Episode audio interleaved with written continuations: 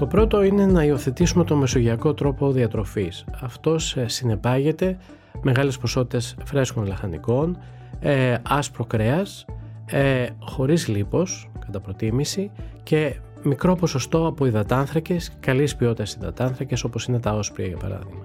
Το δεύτερο είναι η σωματική άσκηση, κάτι το οποίο λείπει. Θα πρέπει να το καλλιεργήσουμε στα παιδιά ώστε αυτό να υπάρξει και μια καλή συνήθεια και στο μέλλον όταν θα γίνουν ενήλικες γιατί περιορίζει και την ψυχολογική φόρτιση αλλά προάγει και τη γενικότερη υγεία του οργανισμού. Είναι τα podcast της LIFO. Δημιουργήσαμε μια νέα σειρά podcast με τίτλο «Άκου την επιστήμη» προκειμένου να δώσουμε βήμα σε επιφανείς προσωπικότητες της επιστημονικής κοινότητας με στόχο να αναδείξουμε τη σημασία της επιστήμης, τον κέριο ρόλο της και τη συμβολή της στην κοινωνία.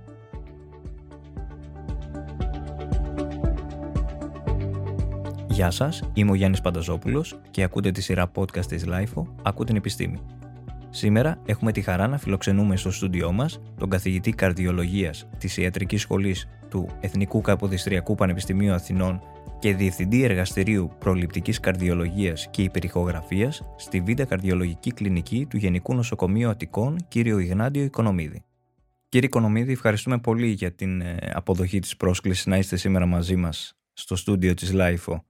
Και εγώ ευχαριστώ πολύ για την πρόσκληση αυτή για να μιλήσουμε για θέματα προληπτικής καρδιολογίας τα οποία είναι πολύ σημαντικά στη σύγχρονη εποχή. Θέλω να ξεκινήσουμε το εξής. Ποια κατά τη γνώμη σας είναι η μεγάλη πρόκληση της εποχής μας πριν μπούμε στα πιο ε, ειδικευμένα θέματα; Κοιτάξτε, ο δυτικός τρόπος ζωής με την καθιστική δουλειά και βεβαίως με τη διατροφή η οποία δεν είναι προσανατολισμένη ειδικά για μας στη μεσογειακή δίαιτα που είχαμε το προνόμιο να έχουμε, ε, δημιουργεί μια επιβάρηση στον οργανισμό.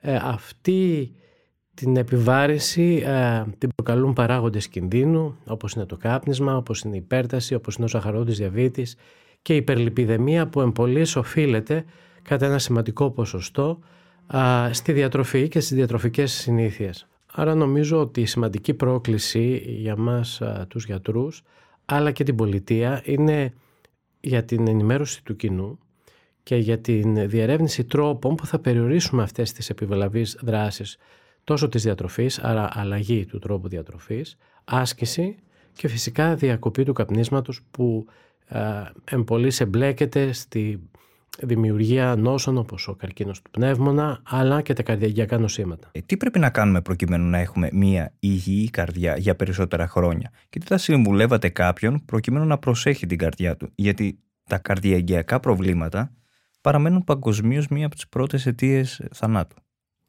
Το πρώτο είναι να υιοθετήσουμε το μεσογειακό τρόπο διατροφής. Αυτός ε, συνεπάγεται μεγάλες ποσότητες φρέσκων λαχανικών, ε, άσπρο κρέας, ε, χωρίς λίπος κατά προτίμηση και μικρό ποσοστό από υδατάνθρακες, καλής ποιότητας υδατάνθρακες όπως είναι τα όσπρια για παράδειγμα.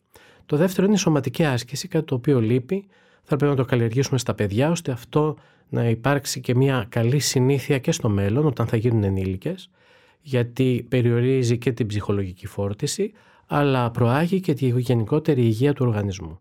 Και δεύτερον μια σημαντική ενημέρωση για την ε, βλάβη που προκαλεί η συνήθεια του καπνίσματος τόσο στα αγγεία όσο και μελλοντικά στη δημιουργία νεοπλασιών. Από τη μικρή ηλικία αυτό πρέπει να συνειδητοποιηθεί έτσι ώστε σιγά σιγά να απομακρυνθεί ε, ε, και ο υπάρχον καπνιστής αλλά να μην υπάρχει ε, και κάποια ας το πούμε να μην γίνεται ελκυστικός στις νέες ηλικίες να υιοθετήσουν αυτή τη συνήθεια.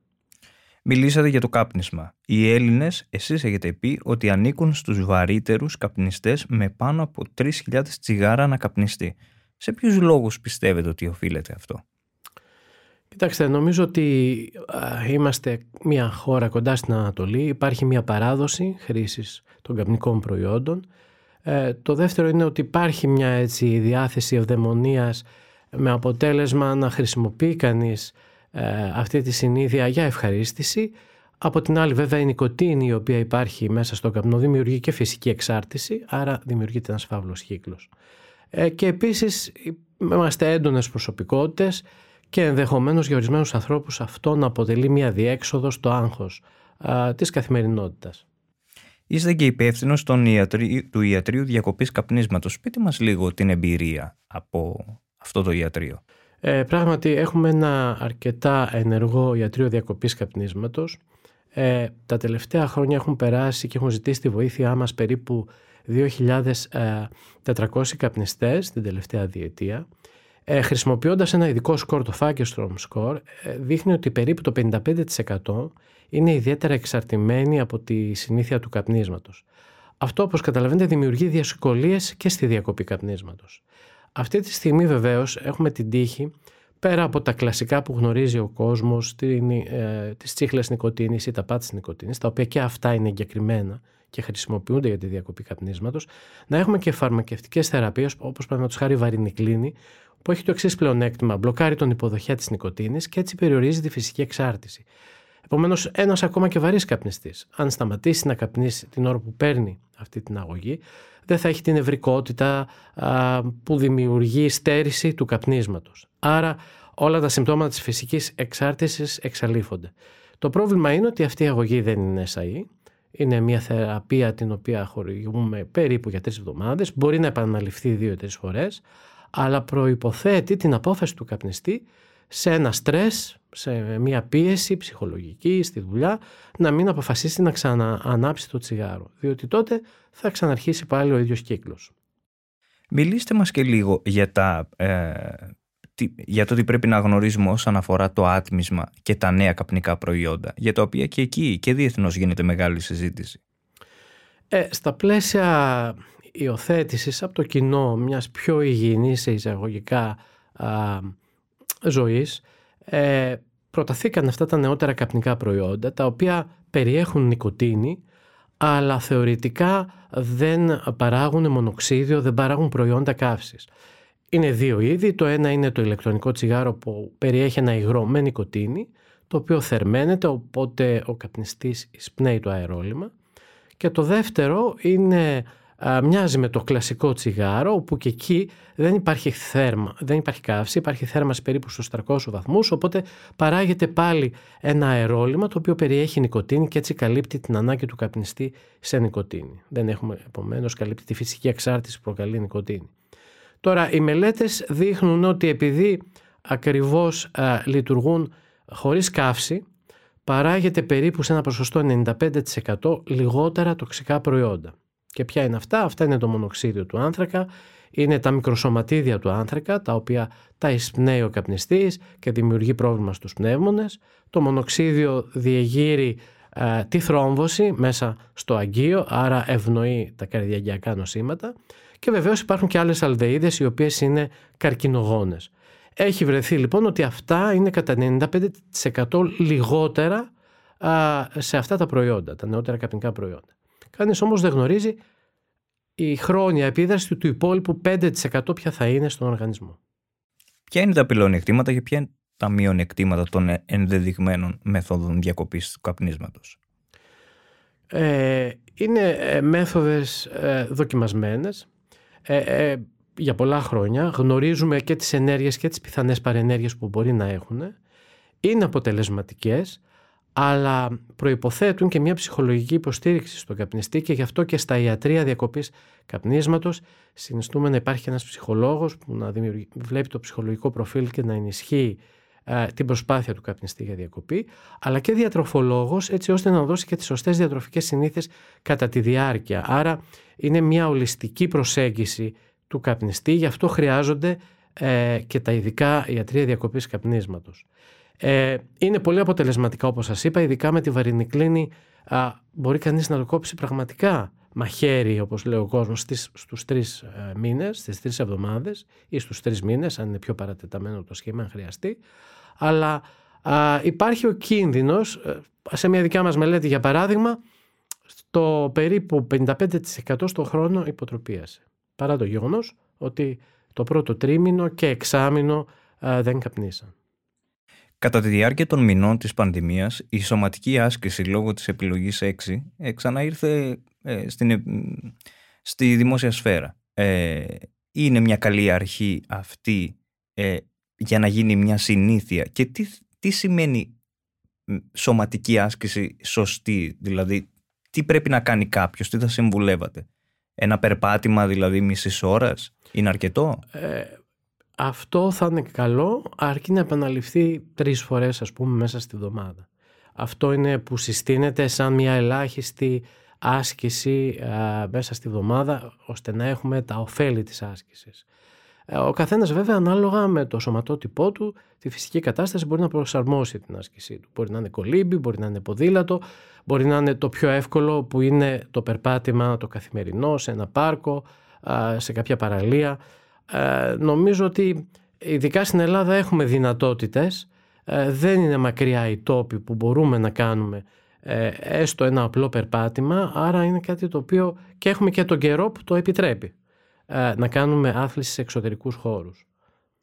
Πριν εκδηλωθεί ένα έμφραγμα, υπάρχουν κάποια συμπτώματα; Ε, η... Πολλοί κόσμος πιστεύει ότι πρέπει να κάνει καρδιολογικές εξετάσεις για να δει αν θα πάθει έμφραγμα. Αυτός είναι ένας μύθος, διότι συνήθως τα εμφράγματα γίνονται σε αθυρωματικές πλάκες που ε, κλείνουν έως 50% του αγγείου και άρα δεν δίνουν συμπτώματα. Ο μόνος τρόπος που μπορεί κανείς να προβλέψει ποιος θα είναι ο δεκαετής κίνδυνος να πάθει ένα έμφραγμα είναι οι παράγοντες κινδύνου που έχει. Δηλαδή, ένας, έχουμε και ειδικά σκορ που μπορούμε ανάλογα με την πίεση, τη χολυστερίνη, ε, την ηλικία και την αρτηριακή πίεση να υπολογίσουμε τον κίνδυνο να υποστεί κάποιος και το κάπνισμα φυσικά, μην το ξεχνάμε, να υπολογίσουμε τον κίνδυνο να εμφανίσει ένα οξυέμφραμα του μυοκαρδίου στα επόμενα 10 έτη. Αυτό τα σκορ τα χρησιμοποιούμε. Ε, είναι πολύ εύχριστα, είναι σε κάποια πινακάκια, αλλά και στο ίντερνετ μπορεί να τα βρει κανείς και να βάλει μέσα τις τιμές και να υπολογίζει τον κίνδυνο να έχει ένα, δεκα, ε, τον κίνδυνο να έχει ένα οξύ στεφανείο επεισόδιο τα επόμενα 10 έτη και μάλιστα όχι μόνο οξύ, αλλά και το θάνατο από οξύ ε, στεφανείο επεισόδιο. Άρα το μόνο που μπορεί να μας προβλέψει είναι η υψηλή χολυστερίνη, η υψηλή γαρτιδιακή πίεση, το κάπνισμα και βεβαίως η ηλικία. Ζούμε σε μια εποχή που κυριαρχεί το άγχος και η πίεση. Πόσο εύκολο είναι να τα αντιμετωπίσει κάποιος σήμερα. Και το αναφέρω αυτό διότι στη χώρα μας παρατηρείται και ραγδαία αύξηση στα περιστατικά κολπικής μαρμαργής, τα οποία, όπως έχω διαβάσει, σχετίζονται με το στρες. Τι απαντάτε; Ε, Ισχύει αυτό όπως και σε όλο τον κόσμο είναι οι απαιτήσεις της εποχής ε, μεγάλες και επομένως αυξάνουν και την ανάγκη μας προκειμένου να είμαστε επιτυχημένοι να κάνουμε πολλά πράγματα σε μικρό χρονικό διάστημα και αυτό δημιουργεί ε, το άγχος. Ε, τρόπος είναι να μπορούμε να βρούμε μέσα σε αυτό το σχεδιάγραμμα και το πρόγραμμά μας ε, χρόνο να κάνουμε λίγο άσκηση. Ε, οπωσδήποτε ένα ποτήρι κρασί δεν βλάπτει, έχει τις φενόλες, βοηθάει τα αγκία, δημιουργεί μια χαλάρωση. Εμείς δόξα τω Θεώ όσα χώρα έχουμε και καλής ποιότητας, χωρίς φυσικά υπερβολές, έτσι μικρές ποσότητες αλκοόλ μπορούν να βοηθήσουν και θα ήθελα να εστιαστώ ιδιαίτερα στην άσκηση και βέβαια στην ανάπτυξη της κοινωνικότητας που τώρα λόγω COVID τη χάσαμε, αλλά νομίζω και αυτό είναι κάτι σημαντικό στο να μπορέσουμε με τη συζήτηση να ξεπεράσουμε ε, την πίεση από την εργασία και από το περιβάλλον το εργασιακό. Η πανδημία θεωρείται ότι επηρέασε αρνητικά ε, όσον αφορά τα καρδιακιακά προβλήματα.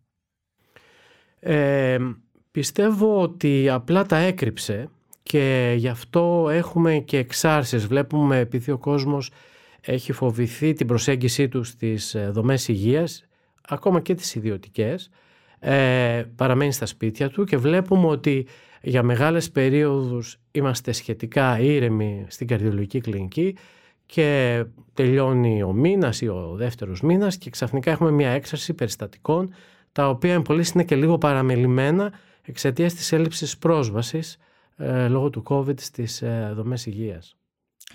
Μπορεί η τεχνητή νοημοσύνη να μας βοηθήσει σημαντικά σε ιατρικά θέματα πλέον; Αυτό είναι ένα πολύ σημαντικό κεφάλαιο. Ε, επειδή είμαι και υπεύθυνος του Ιατρίου Υπερηχοκαρδιογραφίας, ε, τρέχουμε μελέτες διεθνώς και ευρωπαϊκές, όπου κανείς τροφοδοτεί με δεδομένα α, υπολογιστές, έτσι ώστε να μπορεί να έχει κανείς με ένα άμεσο ηλεκτρονικό τρόπο τη διάγνωση καρδιακών παθήσεων, αλλά και την πιθανότητα να εμφανίσει κανείς κάποια καρδιακή πάθηση. Άρα είναι ένας νέος τομέας, πολύ αναπτυσσόμενος και είμαι σίγουρος ότι σε μερικά χρόνια θα έχουμε ε, ήδη υπερηχοκαρδιογράφους για παράδειγμα, μια που είναι και το αντικείμενό μου, που θα μπορούν να μας δίνουν με μεγάλη προσέγγιση τη διάγνωση του ασθενή, παίρνοντας και μόνο τις ε, απαραίτητες εικόνες. Τόσα χρόνια στην ιατρική, τι είναι αυτό που έχετε αποκομίσει ως εμπειρία; Ε, πιστεύω ότι σαν ιατρός έχεις ένα λειτουργήμα όχι μόνο επιστημονικό αλλά και κοινωνικό διότι πέρα από ότι έρχεσαι σε επαφή με τις ιατρικές ανάγκες, το ιατρικό πρόβλημα το οποίο πρέπει να θεραπεύσεις, αυτό δημιουργεί και ψυχολογική φόρτιση και στον ασθενή και στην οικογένειά του. Άρα πρέπει να υποστηρίξεις και τους δύο σε αυτή την προσπάθεια προκειμένου και οι οδηγίες που θα δώσεις να εφαρμόζονται και η φαρμακευτική αγωγή αλλά και η πρόληψη ενός δεύτερου επεισοδίου γιατί ε, η πρόληψη δεν σταματάει στο πρώτο παραδείγματος χάρη οξύ Στεφανίο επεισόδιο ε, συνεχίζεται και στην πρόληψη του δεύτερου ή του τρίτου και τελικά στην πρόληψη του, α, της κακής κατάληξης του θανάτου ενός επιβαρημένου ασθενή. Θεωρείτε ότι οι Έλληνες τα τελευταία χρόνια έχουν, ε, ε έχουν εστιάσει στην πρόληψη ή όχι; Ε, νομίζω ναι ότι έχει αλλάξει αρκετά το προφίλ α, τις τελευταίες δεκαετίες. Υπάρχει αρκετή ενημέρωση για τους παράγοντες κινδύνου. Ε, πραγματικά αρκετά νωρίς ε, αποφασίζει ο Έλληνας να μετρήσει την πίεσή του, να μετρήσει τη χολυστερίνη του, να σκεφτεί τι θα κάνει με το κάπνισμα, εξού και τα νεότερα καπνικά προϊόντα και η μεγάλη τους διάδοση, ε, χωρίς ουσιαστικά να τα έχει προωθήσει κανείς. Είναι μια επιλογή του κοινού και γι' αυτό και εμείς υποχρεωνόμαστε να τα αντιμετωπίσουμε και να βρούμε λύσεις και να βρούμε πώς θα τα χρησιμοποιήσουμε πρακτικά σε ασθενείς που έχουν προσπαθήσει να διακόψουν το κάπνισμα με εγκεκριμένες μεθόδους και δεν έχουν καταφέρει και παράλληλα έχουμε και, έχουν και μια σοβαρή νόσο. Είτε αυτό είναι μια νεοπλασία, είτε αυτό είναι ένα καρδιαγκιακό νόσημα όπου είναι ε, απαραίτητη η, η μείωση των τοξικών προϊόντων ε, από το κάπνισμα. Επειδή λέμε για το κάπνισμα κιόλας, έχει περάσει περίπου ένας χρόνος από τη στιγμή που εφαρμόζεται ο αντικαπνιστικός ε, νόμος. Θεωρείτε ότι ο Έλληνας πολίτης έχει οριμάσει όσον αφορά το κομμάτι να δεχτεί ε, αυτές τις... Ε, το, το, να δεχτεί ότι ε, δεν πρέπει να καπνίζεις σε συγκεκριμένα μέρη ή σημεία ή να σέβεσαι τον ε, συνάνθρωπό σου. Ε, πιστεύω ότι έτσι με τη δεύτερη προσπάθεια ε, άρχισε να γίνεται πιο... να εφαρμόζεται αυτή η διακοπή στους κοινόχρηστους χώρους Ήρθε φυσικά και ο COVID, οπότε εκ των πραγμάτων ε, δεν το βλέπεις πλέον αυτό. Ε, και ίσως είναι και κάτι από τα θετικά που θα μείνουν, διότι είναι γνωστό ότι ε, οι καπνιστές ως ένα σημείο είναι ιδιαίτερα επιβαρημένοι, το αναπνευστικό τους είναι ιδιαίτερα επιβαρημένο, άρα πολύ πιο εύκολα δημιουργούνται ε, καταστάσεις επιβαρυντικές ε, σε έναν ασθενή με λίμωξη COVID, όταν ήδη έχει ένα επηρεασμένο βροχικό δέντρο και έναν επηρεασμένο πνεύμονα από το κάπνισμα. Τι θεωρείτε σημαντικό στη ζωή, να κλείσουμε με αυτό.